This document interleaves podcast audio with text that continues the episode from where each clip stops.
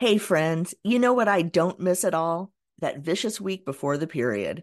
Feeling like I'm ready to crawl out of my skin, irritated by everything and everyone around me, bouncing between cravings for salty foods and sweets and back again.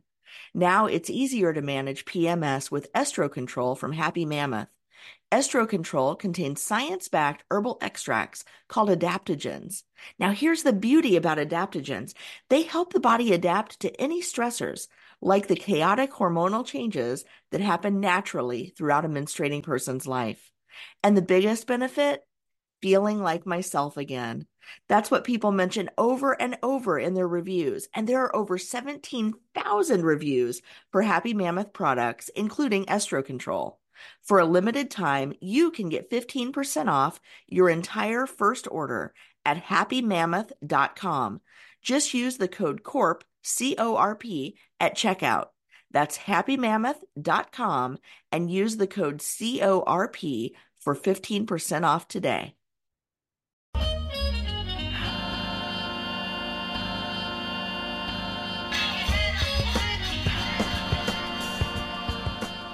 What's up, y'all? Y'all know what it is. It's Zach with Living Corporate. And we have real talk with real people in a corporate world. And this real talk is doing what? Uh, centering and amplifying underrepresented voices at work. And um, man, we, we have a great guest. We have a great guest. Really excited um, for, uh, to have Dr. Richard Orbe Austin. Is that right? Is it Orbe? Yes. Yes, like sorbet. Hey, smooth like sorbet. Orbe, what's up? Bars. Dr. Orbe Austin is a psychologist. I don't know why I started off like that. Is a psychologist and partner of Dynamic Transition Psychological Consulting, a career and executive coaching consultancy in New York City. Dr. Orbe Austin has worked in the field of career and executive coaching for over 15 years and was the founding director of NYU's Graduate Student Career Development Center. Goodness gracious. In this capacity, he served in the strategic vision and led a team responsible for managing the career needs of over 14,000 graduate students in over 100 different disciplines. Prior to his tenure at NYU, Dr. Orbe Austin served in a variety of leadership roles, including as the Chief Diversity Officer at Baruch College City University of New York and as the president of the NY Association of Black Psychologists. Okay, so he's certified again. See, people come on this, you know what I'm saying? People, you know, will subversely kind of ask me, like, well, who do you even have on your podcast? Y'all be trying to talk to me. You know, it's really a function of colonial white supremacy, but we ain't gonna talk about it right now. How y'all try to come and challenge my the the credos of this show.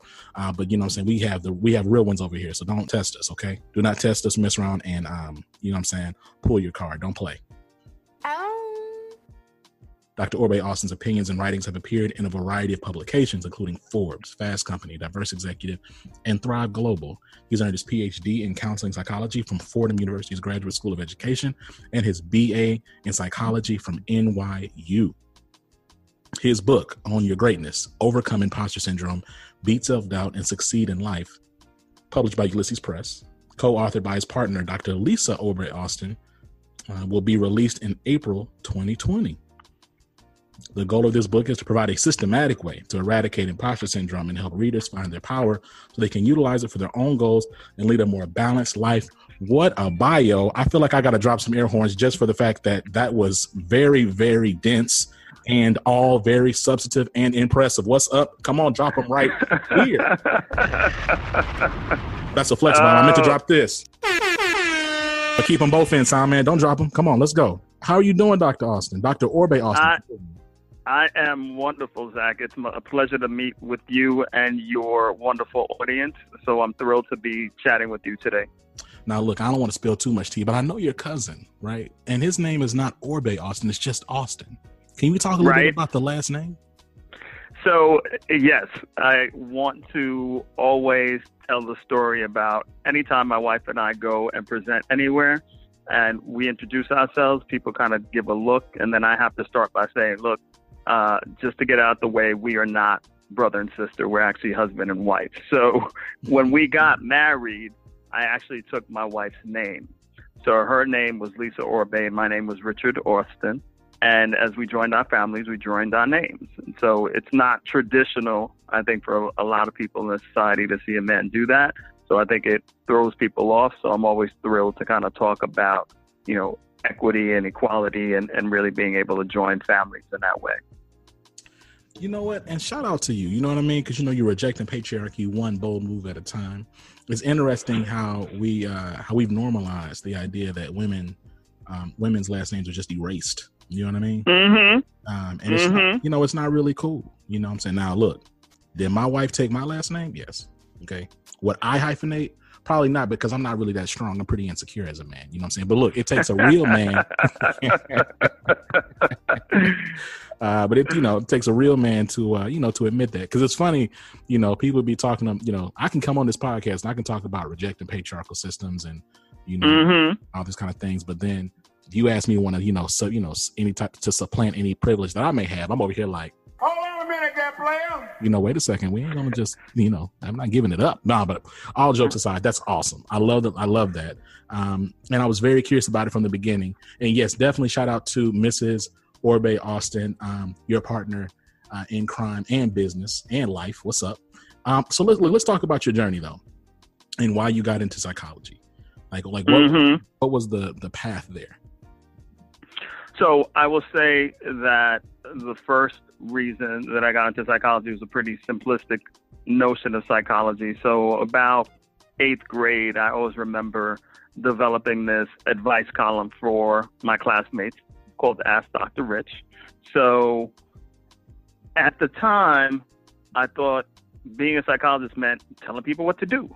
And so, you know, as an eighth grader with all the knowledge that I had at that time, of all course, and experience, right? So why not, you know, do that, right? So I really enjoyed being able, you know, and at that time it was usually relationship issues that people were writing in about, and I had my little column. And, and again, not that I had that great of experience in relationships, but I felt like I could provide something enough for people to seek my assistance.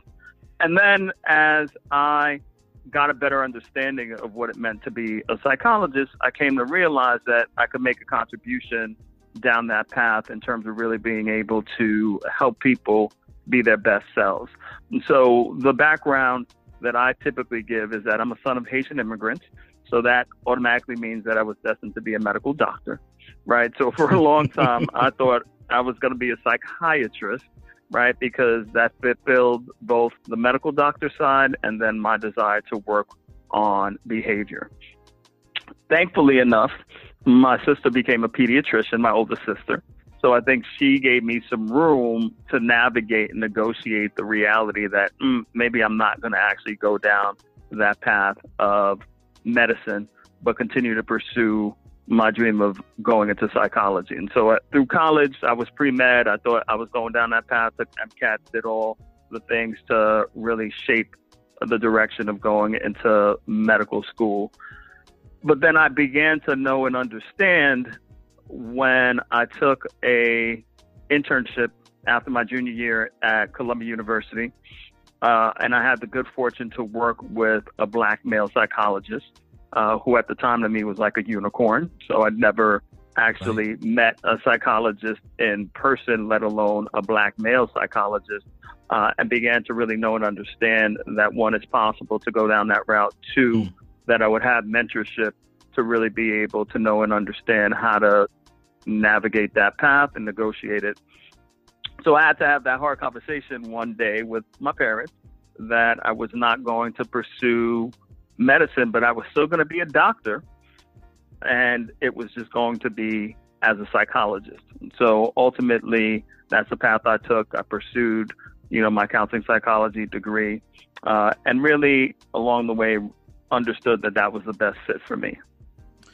Can we talk a little bit about? So you, talked about it, you know, that seeing yourself represented is what then gave you the gumption to then pursue it yourself. But can we talk a little bit more about about Black representation in mental health and uh, recognizing that um, that you are um, a child of, of immigrants, of Haitian immigrants, but curious about you know what what have you seen your presence as a Black man make with your black and brown patients and students and perspective or uh, hopeful psychologists and psychiatrists?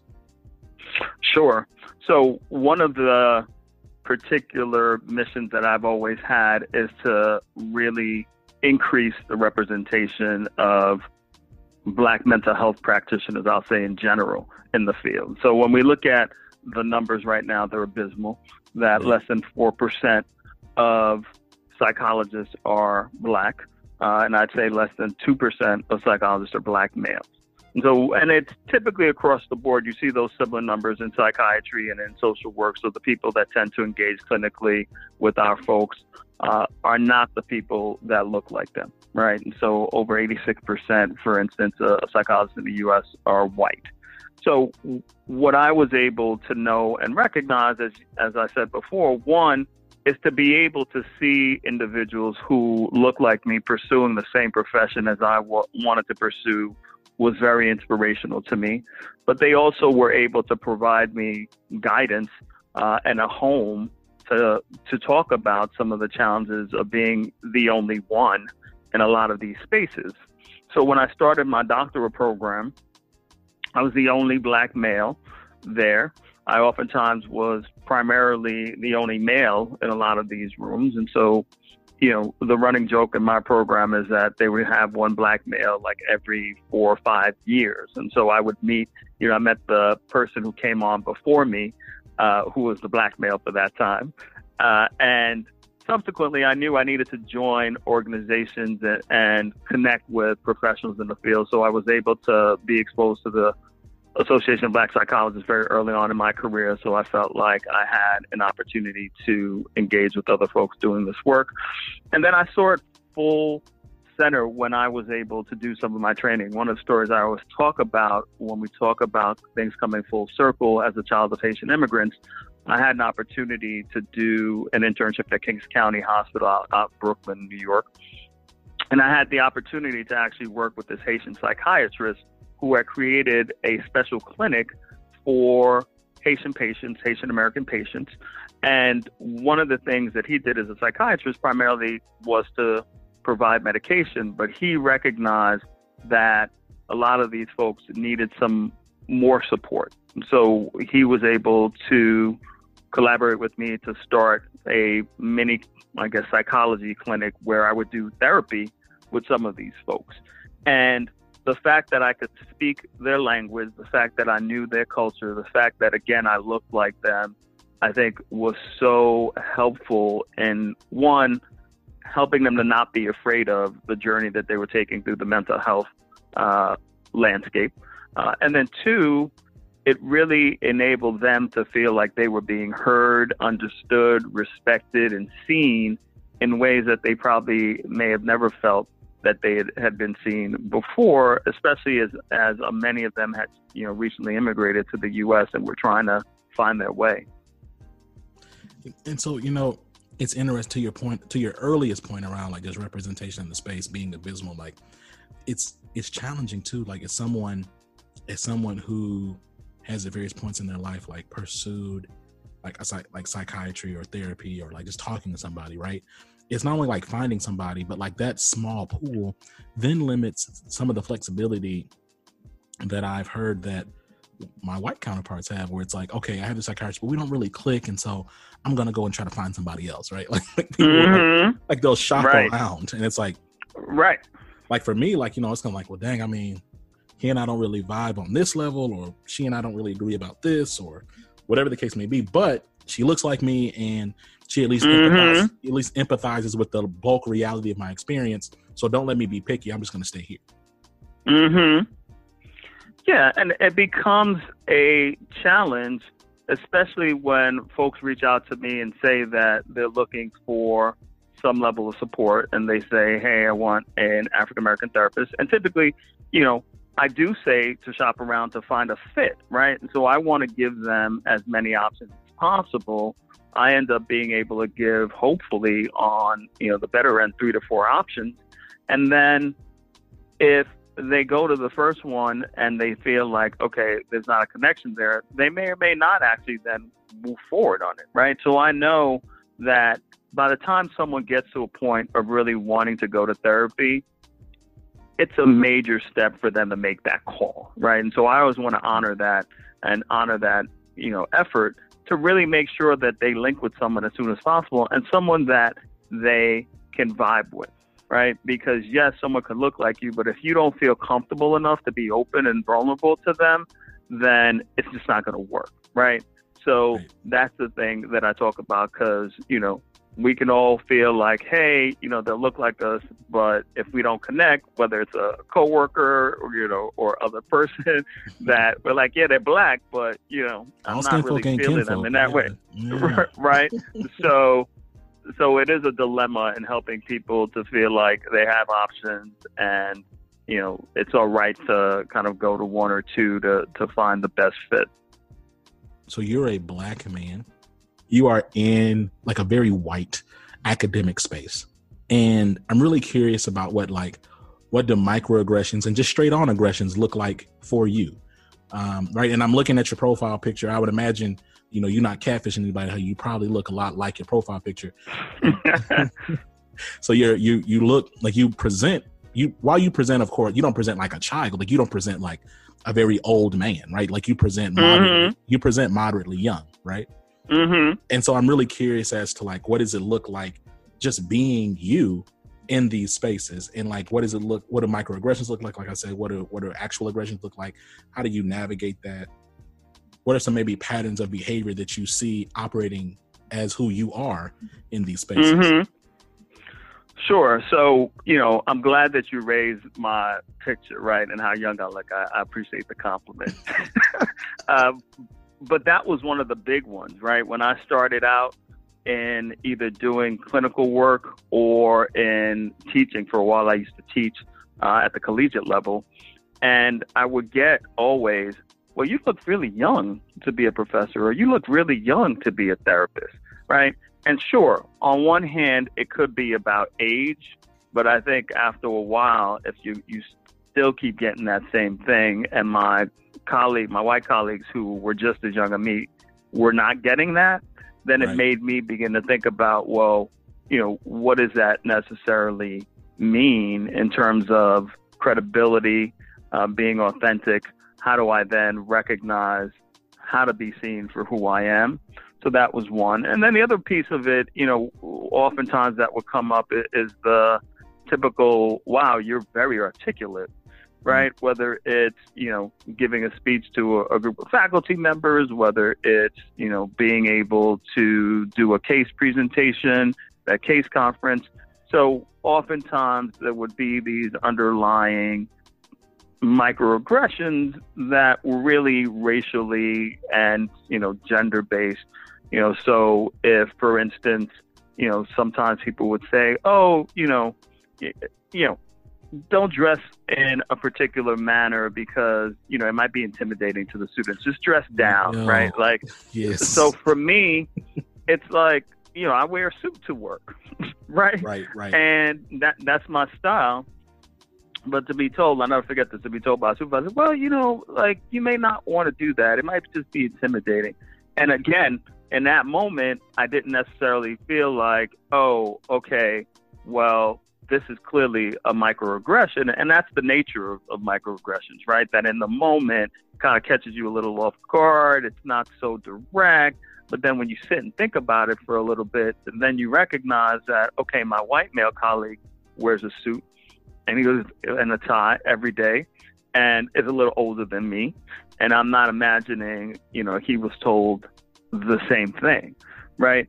So it's managing and navigating that path. And then on the other path, you know, some of the work that I do as a consultant, going into these different spaces, corporate spaces, or you know academic institutions and people being surprised right? They may not necessarily see my picture. They may have a conversation with me but then when i show up in the room you know you get that sense of oh you know my name sounds a little bit generic you know especially when it was richard austin right? So sometimes they right. they're not expecting me to show up as the person that I am, uh, and so they do a little double take, right? And then and then they catch themselves, right? And so I get that, right? But I've always said, to be quite honest, that my PhD has provided me access to many spaces that I otherwise wouldn't have had because of who I am, right? That those three little letters enable me to step into rooms that otherwise I'd be shut out of. Uh, and when I'm in those rooms, I can then take up my power, even though there is some level of pushback against it. And so I'm, you know, it's interesting because I've, I've, I've spoken with folks. We have some mutual connections, and uh, some of them also have like some really prestigious degrees. And so the conversation that I'll have with with some of those folks is something like, you know, my education and my profile can like preemptively trigger fragility and insecurity with my peers because they see the additional letters after my name or they see mm-hmm. and then you know but I'm, I'm, I'm curious like have you ever experienced that yourself or do you think that's a bit more masked because of the fact that you're in like more formal academic spaces well not always am I in these spaces, right? So, for instance, is that one of the types of consulting I do is diversity, equity, inclusion work, and in those spaces, particularly when I'm in corporate rooms, where yes, they can get that, you know, I have those three letters, but but there is pushback, you know, against some of the things that I may have to offer. I think because of you know who I am and what I may represent right? And so we, you know, go into some of these spaces knowing that people might talk about wanting to do the work, but when it's time to do the work and when the work that's being guided by a black male is not what you want, then there can be a particular level of backlash or, you know, aggressive pushback that needs to be navigated, negotiated. And so then, you know, and I think that leads us well into you know what? No, I'm gonna pause on this actually because like we have not formally talked about this on the podcast, but I think it leads well into like the main topic that we're gonna get into today, which is imposter syndrome.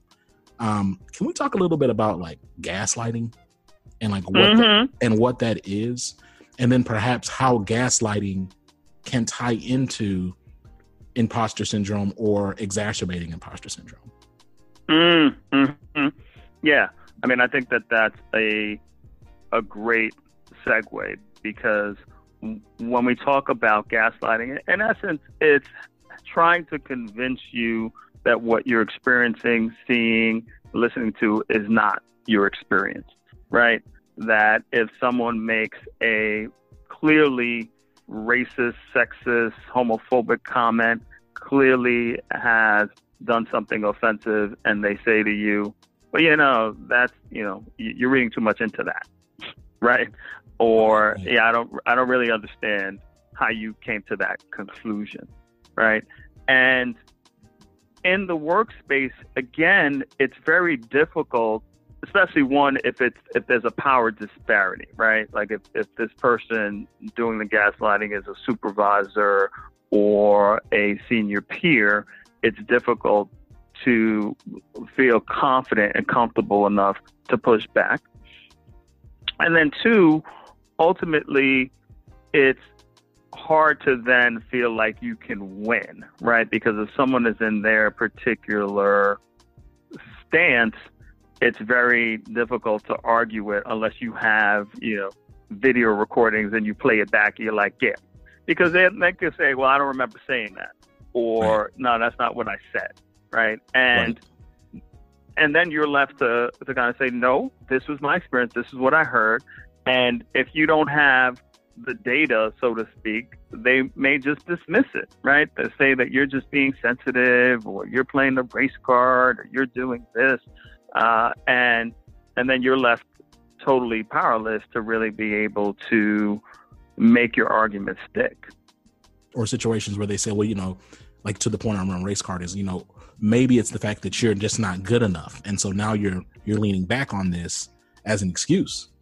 Mm-hmm. Mm-hmm. Um, yeah. well so let's let's talk about this now let's talk about the concept of imposter syndrome. Like in season one it was like one of our first episodes actually. We were talking about imposter syndrome but we really we really didn't get into like the science of it. We more so talked about like um, believing in yourself and you know knowing who you are and um, and not trying to be fake, right? Uh, being authentic. Mm-hmm. But we didn't get into like the neuroscience and like the the genuine psychology of imposter syndrome and how it relates specifically to to black and brown people. Um, can we talk a little bit just about what imposter syndrome is as a concept and how you would define it medically? Sure. So, first off, I will say that imposter syndrome is not a diagnosable disorder, right? So, yeah.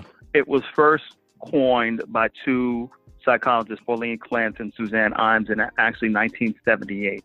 Uh, and at the time, they were studying very successful female students and faculty members at an academic institution. Uh, and what they noticed is that these women who seemingly were high achievers did not feel as such, right? They felt that they were frauds. They felt that they were going to be exposed as not smart enough, not good enough. Uh, they, again, thought that they were imposters. So they coined that term to really speak about this phenomenon in which people have difficulty internalizing their accomplishments, their skills, and their experiences. They're constantly in fear of being exposed as a fraud. Uh, and as a result of that, they tend to overwork to compensate for their perceived lack of ability. So when we talk about imposter syndrome, it's really that experience that someone may have that isn't necessarily a medical or mental health, you know, disorder, but it tends to be something that impacts people uh, who again, 70% of the population have talked about experiencing imposter feelings. And so it, it often, though, impacts people who are high achievers because that level of success they do not attribute to their own smarts or intelligence. They attribute it to luck. They attribute it to you know key relationships, and so they're constantly haunted by this uh, feeling of being a fraud. And so then you know what are some practical ways that imposter syndrome shows up at work? So, when we talk about imposter syndrome in general, we can talk about the fact that a lot of what we call imposter triggering workplaces exist nowadays, wherein people are always feeling like they need to prove themselves over and over again, that they're never good enough.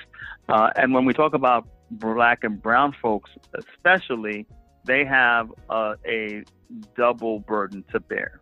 So, on the external end, they're actually dealing with bias and discrimination and, and people and systems who are telling them that they're not good enough, that they don't belong, that somehow or another they did not earn their spot.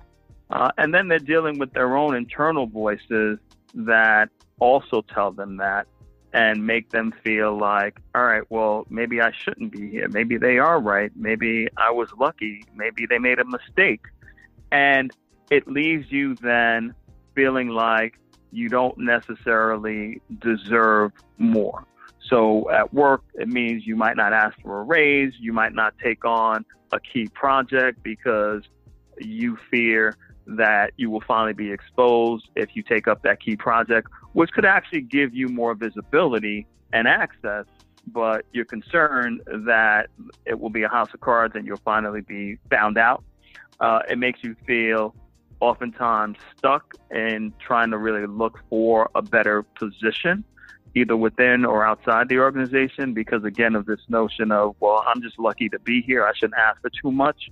Uh, and it comes up when your boss or peers will say to you, oh, well, you made a mistake on that one thing, or oh, that didn't go that well, or you beat yourself up as well, because one of the key elements that goes hand in hand with imposter syndrome is perfectionism, right? Because if you feel that the only way you deserve to be anywhere is to be perfect and to overwork to strive for that perfection, then you can work yourself to the levels of burnout. Uh, and if you make any simple mistake, you will beat yourself up over it and not allow yourself to really grow, learn from it, and move forward. And so then, what are ways do you think that organizations, because you talked about organizations that exacerbate imposter syndrome, right? Mm-hmm. What do you think are some ways that organizations exacerbate imposter syndrome for everybody? And then what are ways do you believe that organizations exacerbate imposter syndrome, uh, particularly for black and brown folks? Sure. So I talk about some of the triggers in today's work culture. One of them is this notion of performance, right? When I talk to individuals, organizations, and ask them what their performance process is, and some of them will give me blank looks or they'll report back that, oh, you know, it, it changes and, you know, it's constantly shifting. If people don't have an understanding of what good performance is, right? Like what are they striving to do? Then they'll feel like they're not hitting their targets and they feel again that they have to keep proving themselves. And so on the organization's end, they may feel like, well, that's great because it's going to drive productivity, right? But ultimately, it may drive people out of the organization. It may drive people to burnout, as seen through absenteeism, as seen through you know, different ways of not necessarily being at the level of production that people want. So the first thing I tell organizations to do is to really make sure that you have a legitimate performance process, typically not just once a year. Because again, if someone doesn't know either that she's doing well or that there's room for improvement, she's just going to keep working, working, working until burnout, right? So that's the first way that organizations can really address and reduce imposter syndrome. The other thing is, you know, the manager is one of the key people to deliver the message for the organization. So these, you know, management needs to be trained to know and understand how to provide appropriate feedback. So you have some managers who feel like, well, I don't give praise at all. I don't give positive feedback because people don't really deserve it. They'd have to do something great, and no one really does anything great. You know, by me giving negative feedback, it helps them to keep moving forward uh, and get better. And that has not proven to be the case. Research does not support that notion that the more negative feedback that you give without any positive feedback, the better people will perform. So it's helping people to really understand what constructive feedback is again, oftentimes people who rise to the level of, of a manager, you know, were great individual contributors. So they don't know and haven't mastered the skill sets needed to be a good manager. Because to be a good manager is to really develop people, to help people grow and learn. And if you don't have that lens, you will continue to make some of the same mistakes that drive imposter syndrome and sustain it. Especially when we talked about black and brown folk, it's helping them to feel that they actually belong, that they're not given the projects that nobody else wants, that if they're on a team, they're given some of the lower level types of projects, that you actually help them to know and understand that you deserve to be here. We respect and value your skill sets, your expertise, and your experience. And we're invested in keeping you and helping you to grow. Right. So oftentimes, you know, these notions of belonging, psychological safety that I talk about are tend to be overlooked by organizations because again, for them, it's just about their bottom line. They want to make sure that people are producing at the levels that they need them to, but don't necessarily think about the cost to, to those individuals. And so they end up marginalizing certain people. Uh, and when those people leave, then it's this self fulfilling prophecy of, oh, well, yeah, they didn't belong here anyway. Uh, and they don't really learn and understand that, well, maybe it was the organization that didn't create a welcoming enough space for them to actually excel you know, and it's interesting when you talk about like performance and like being really clear with like, you know, what does good look like? I think it's challenging in as work continues to become less transactional and like high paying jobs become more uh, quote unquote strategic um, and qualitative and subjective. I think like with that comes a danger or at least more opportunity to have ambiguity in terms of what good performance looks like and mm-hmm. And it gives it gives managers space consciously unconsciously maliciously or otherwise to create hierarchies in their mind, like outside of whatever system you want to use to grade something. Because if work is so is super subjective, like when I think about consulting, right? Like so much of consulting has to do with relationships and like the work itself because you're not making X amount of widget today. You're putting together a PowerPoint or you're right. writing a paragraph. And and so and so much of those things are again like just inherently subjective. Like powerpoint design i mean we, and i know there's plenty of folks who hate powerpoint um, but you know there's some powerpoints that look great to some folks and look terrible to others. There's some people who love the way that you have us run a meeting and there's people who think it's the worst thing in the world right? So it's like i guess my my question to you is as you think as we continue to think about the future of work and we think about the more soft skills are going to be needed to do the type of work that um, that's going to be left when you think about what automation is going to pick up and, and kind of like what we're going to then pick up after automation digs through the rubble of work. Um, what are ways do you think that we can still create some some norms, some performance standard or expectation norms that don't exacerbate or create like imposter organizations? I think it's a great question.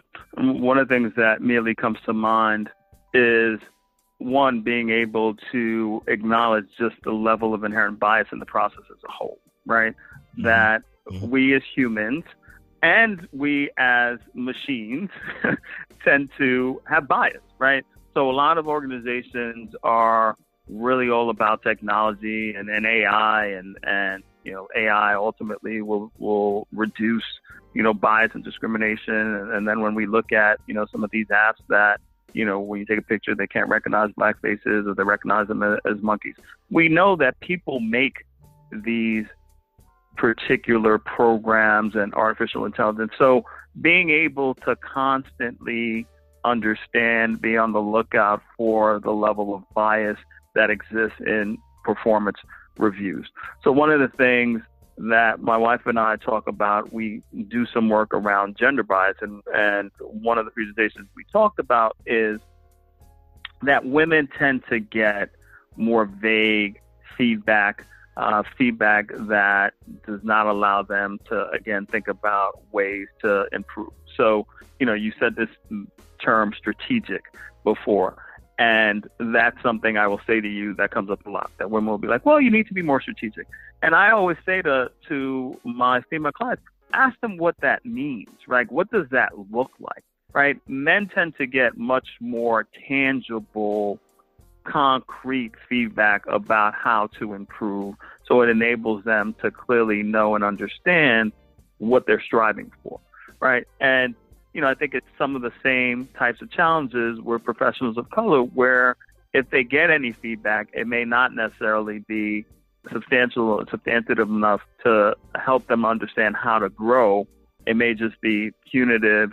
You know, I was reading this article the other day about a hiring process where different black candidates were coming in to the process and one of the, you know, committee members kept asking and talking about, you know, dress and timeliness to the black candidates, but to the white candidates that never came up. And thankfully, there was someone else on the committee who noticed that and said, you know, I have a question for you. Like, why is it that you're asking questions about timeliness and dress to, you know, certain candidates and not others? And why is it that the candidates you're asking it about are the black candidates?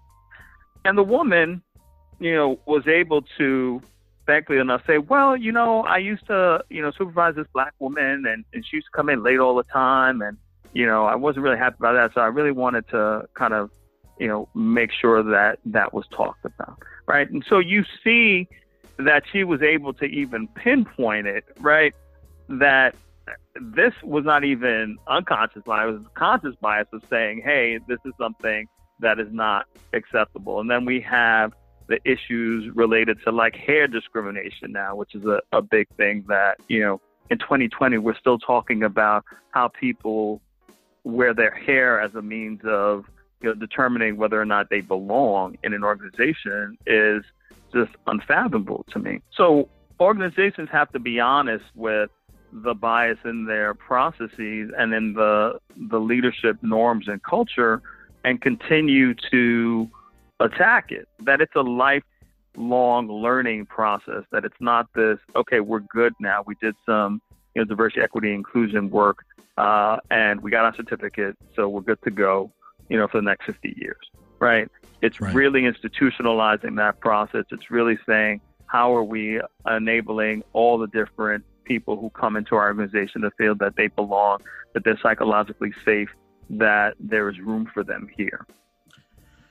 So you said you you said a phrase, and I'm I'm to follow up on that. But before I get there, um, you know, when you talk you talk about, and again, I'm I'm excited because I have a I have a true like I have a I have someone in the space. So I, I want to, and I've I've continued to say when it comes to um, diversity, equity, and inclusion work, I wish that if there was a way I could have still got the bag, Dr. Orbe Austin, if I could have still got the bag and gotten into psychology, but I just couldn't see myself like get in the bag, not getting into that, whatever. But I really am in, intrigued by the the why behind uh, the things that people do, right? So when you talk about giving feedback to black and brown employees, to people of color, do you think there's any role that like self preservation or fragility plays into not giving into the type of feedback that black and brown folks receive and the ambiguity of the feedback as well as like the the subjectivity of the feedback and maybe even like the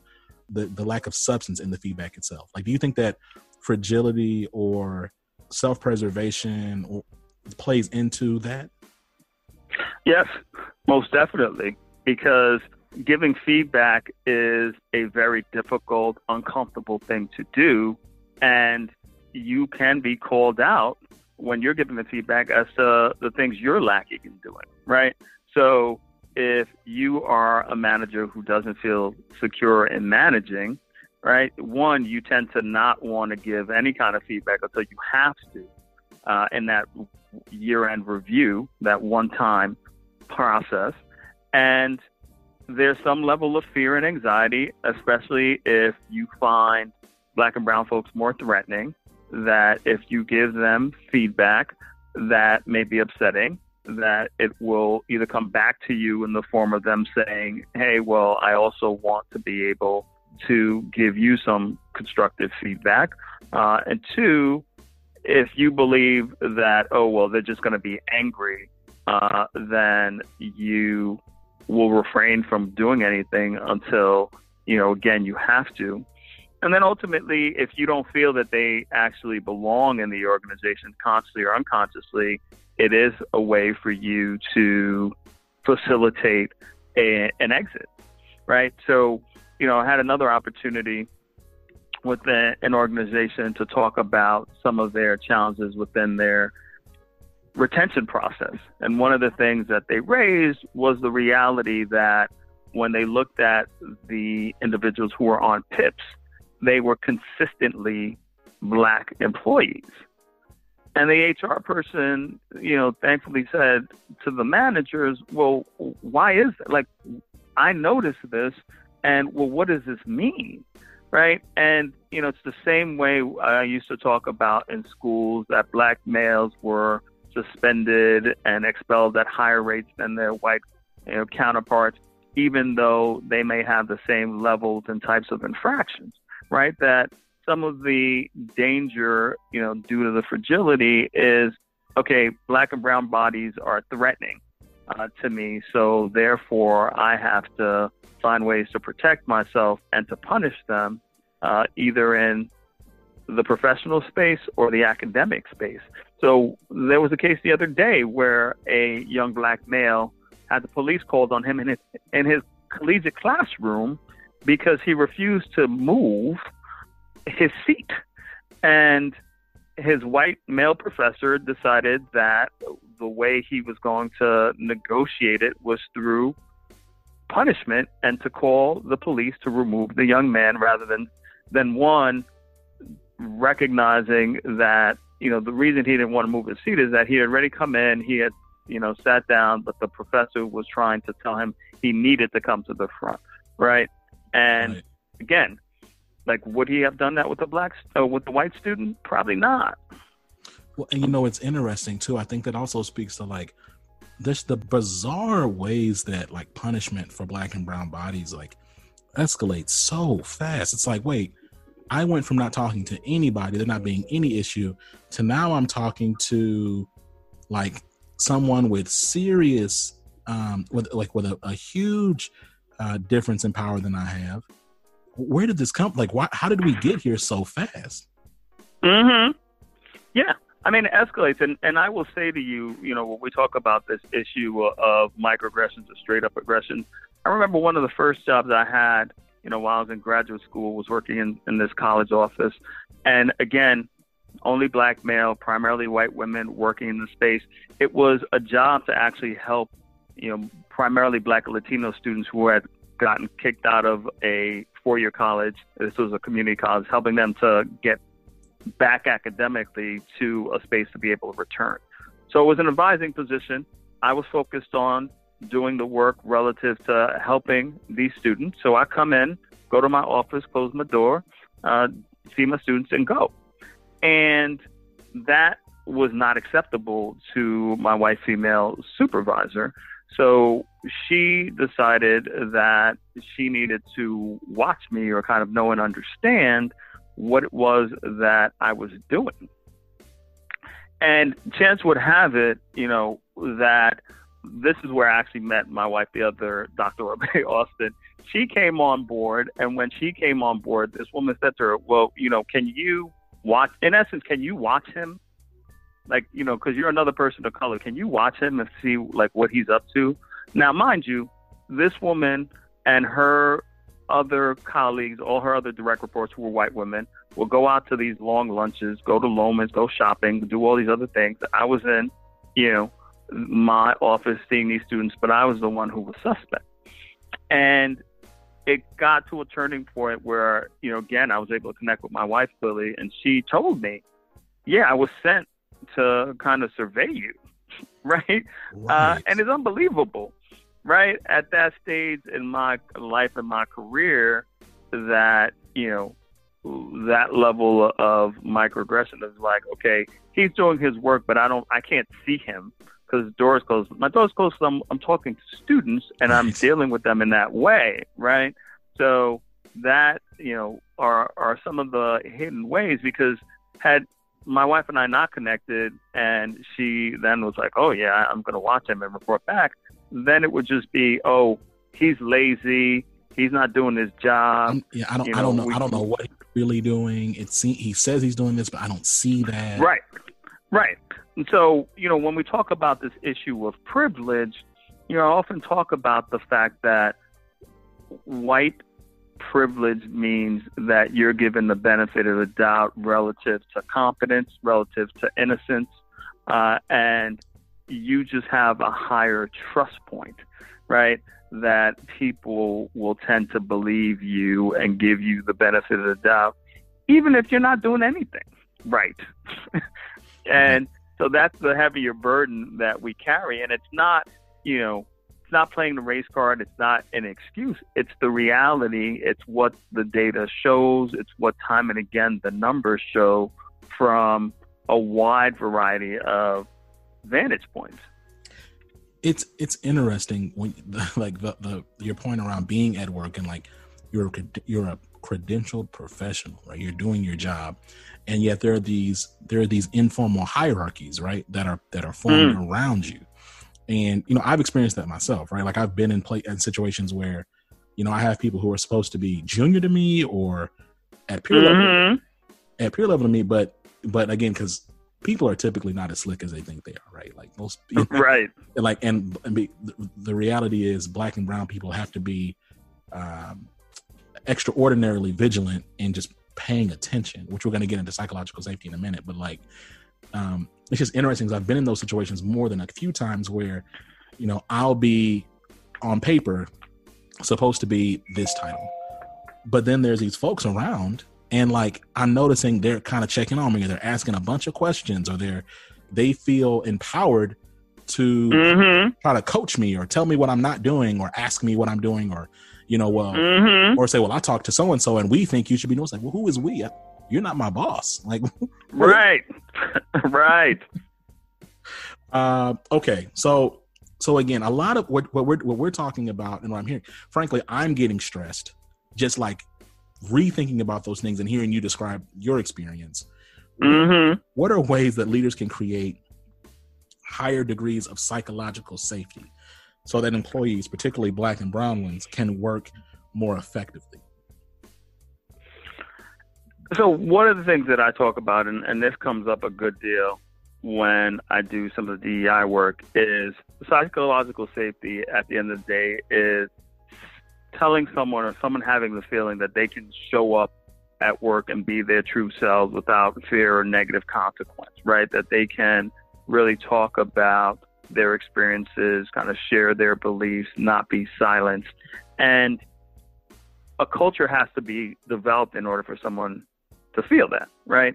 And what that means on the leadership end is being able to really allow room for differing viewpoints. One, not punishing people if they don't necessarily agree with what the leaders agree with. Uh, two, really actually listening to people instead of just waiting to talk next as someone else is talking, uh, and being able to understand and have a certain level of empathy for someone else's experience.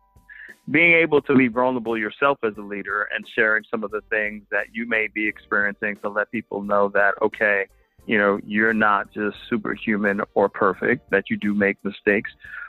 Take accountability when you do make mistakes as well to, again, demonstrate that it's all right for you to not have everything in order, but that, you know, it's really adopting a growth mindset of saying that, you know, we're here to do good work. At the same time, we still are striving to to learn and grow in those ways, right? So, you know, creating these spaces to be able to have people have voice is one of the easiest ways for honestly organizations to to develop in psychological safety, right? So it's having access to the leadership. When I meet with people and I talk about, well, how often do you talk to even your manager? And they're like, oh, you know, we meet maybe once every two or three months. And, you know, my mouth is like totally like open, like, yeah, that's not good, right? Like, you have to be able to build relationships with your manager. Your manager has to be able to know who you are, not just again as someone filling a space and making widgets, but what are your aspirations? What are your hopes and dreams? What are your plans for being in this organization? And because so much management training is lacking or is not as in depth as it needs to be, a good deal of managers feel ill equipped to have some of these conversations. And so they just have very much transactional types of engagements with their direct reports, wherein they're just wanting to know, okay, did you do X project? Let's do a check off, rather than really taking the role as coach, mentor, uh, growth agent. And, and so then let's talk a little bit about what what can individuals do to combat imposter syndrome right so like we talked about at the at the organizational level but what can what can individuals do so we talk about in our book this model that we created called the three c's model uh, which stands for clarify choose create. And it starts with really clarifying your imposter origin story. So we all have origin stories and some of us are better at really being honest with it than others. But it's being able to know and recognize, well, what may have triggered or started this imposter journey. That oftentimes it might be because you were labeled in your family early on as, you know, either the super smart one who makes no mistakes, and so you feel like you just have to be perfect, and if you make a mistake, then that means you're an imposter, or on the other hand, you were labeled as, you know, the social one and, and another sibling or family member was labeled as the smart one, right? So you then didn't feel like, oh, there's room for me to be smart and social. So recognizing that the origins, not to again blame anyone, but to know and understand where that comes from. And then the other part to clarify is to know what your triggers are. So for a lot of people with imposter syndrome, new experiences are a trigger point. So a new job, new project, uh, meeting new people may help them begin to feel increasingly anxious about being found out. That, oh, this is going to be the job where it I fall apart, this is going to be the project where I'm exposed to the fraud. This person is going to see right through me. So knowing and understanding that and then really being able to get support for that. So the last part to clarify is to change your narrative, right? Like we all have a particular story that we tell ourselves, and people in imposter syndrome typically have a very negative narrative about who they are and what they've accomplished and how they've accomplished it. So being able to honestly look at and own your accomplishments, really being able to say, you know, I really earned that because of my effort and, you know, some of the actual skill that I have. And then we go to choose where it's speaking your truth. So the the reason oftentimes imposter syndrome tends to be sustained is because people suffer in silence, right? Like they feel that they're ashamed to even raise it, right? Like if you're a senior VP, you know, everyone around you looks like, you know, all your family members feel like, oh, you've made it, then you might be afraid to say, well, I'm actually not happy and I actually feel like, you know, I'm an imposter. So there's this fear that people will ridicule you for doing that. But being able to say it out loud can be freeing to begin the process of healing that. And part of healing it is changing not only the narrative, but some of these automatic negative thoughts that you might have about what people think about you, how you label yourself, uh, and how you unfairly compare yourself to others. So being able to create what we call a positive tape instead of, you know, these immediate when something wrong, something goes wrong, the automatic negative thought is, oh, I'm a failure, or here we go again, I'm an imposter. And then in the midst of all this, it's really taking care of yourself, really being able to make self care a key priority for yourself in choosing. And then finally, you know, last piece of the puzzle is trying on and creating. Uh, when we talk about create, it's experimenting with new roles. So a lot of people in imposter syndrome tend to be the helpers, the go-to person in their, you know, friend family network, so they don't have the room to ask for support or assistance or feel ashamed to do it. So actually taking on the role of asking for help and feeling like it doesn't expose you to being weak or not being able to do things making sure you build your dream team of support, getting a coach, getting a mentor, you know, getting people who will support you in your imposter syndrome, you know, defeating journey. And then finally, understanding that imposter syndrome can be triggered at any point in your life. So when we talk about defeating imposter syndrome, we don't talk about it as an end all and be all cure. We talk about it as decreasing the frequency and intensity of those feelings, and that when they do occur again, understanding and identifying the conditions for your optimal performance, right? Which is the self care, which is the dream team, which is changing your narrative.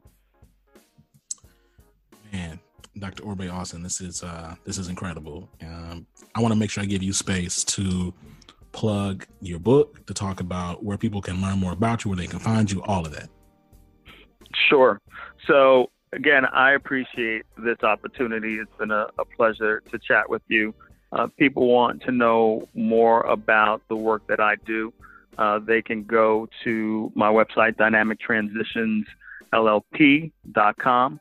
So my wife and I, uh, our consultancy is called Dynamic Transitions Psychological Consulting LLP. So you can go online and it will have information about the work that we do. It will have information about the book. Again, the name of the book is Own Your Greatness, Overcome Imposter Syndrome, uh, Beat Self Doubt, and Succeed in Life. Uh, and you know, one of the things that we felt was important when we wrote the book was to have it be something dynamic and alive. So part of it talks about you know the experience of of imposter syndrome, but it also then has activities for you to do to really help in overcoming imposter syndrome. So it's not necessarily solely just an academic guide to things. It's actually some practical tips uh, and applied types of activities that will enable you to, to move forward in living your best life. I love it. I love it, man. Uh, it's just been great. I'm just so excited because I do believe, like, and my goal, honestly, our collective goal, in Corporate, is to get more psychologists and psychiatrists on our platform because when it comes to really making sure that we are centering and amplifying black and brown voices and like effectively empathizing with them i think it's important to have people on who who have some of the academic background and knowledge and like formal understanding not only for our own sake because a lot of us can't afford or for whatever variety of reasons can't talk to you know don't have those resources but maybe this will this will encourage us to go seek seek help um, that we desperately need. This is as an output of being in part a part of an oppressive uh, capitalistic patriarchal system. Um, uh, but i also think it's important that we have folks like you on because for the folks who are not black and brown who listen to our platform. So because, mm-hmm. because because so oftentimes education is used as a barrier to not listen to black people black and brown people or hear hear our stories. This like eurocentric like demand for quantitative data and research that in itself is inherently biased, but whatever. So I'm just thankful that you're here. That's what I'm trying to say. Okay. Uh, I appreciate you. well, I appreciate you creating this platform because, you know, when I heard about it, it was so excited to kind of engage with you because as I've talked about many times, mm, a lot of our folks, particularly in these corporate spaces, are suffering in silence and may feel like they're the only ones having some of these struggles. And I think you present a space for them to not feel that they need to go through it alone. Uh, and you provide a, certain level of hope uh, and strategies for them to really be able to free themselves from some of the things that may be more corrosive to their quality of life and really being able to help them believe they can live their best lives. Man, I mean, You know, that's that's for, you know that's that's claps for both of us. You know what I mean? We we both celebrating right now. Uh, mm-hmm. all, right. all right, y'all. Look, um, this has been Living Corporate. Okay, um, really glad that y'all here to stop by. You heard Dr. Orbe Austin all of the information. Make sure you check it out in the show notes. Uh, make sure you check us out at Living Dash Corporate. Please say the dash dot com. You want to check us on the social media we all over the place. Just Google Living Corporate will pop up. Until next time, y'all. Peace.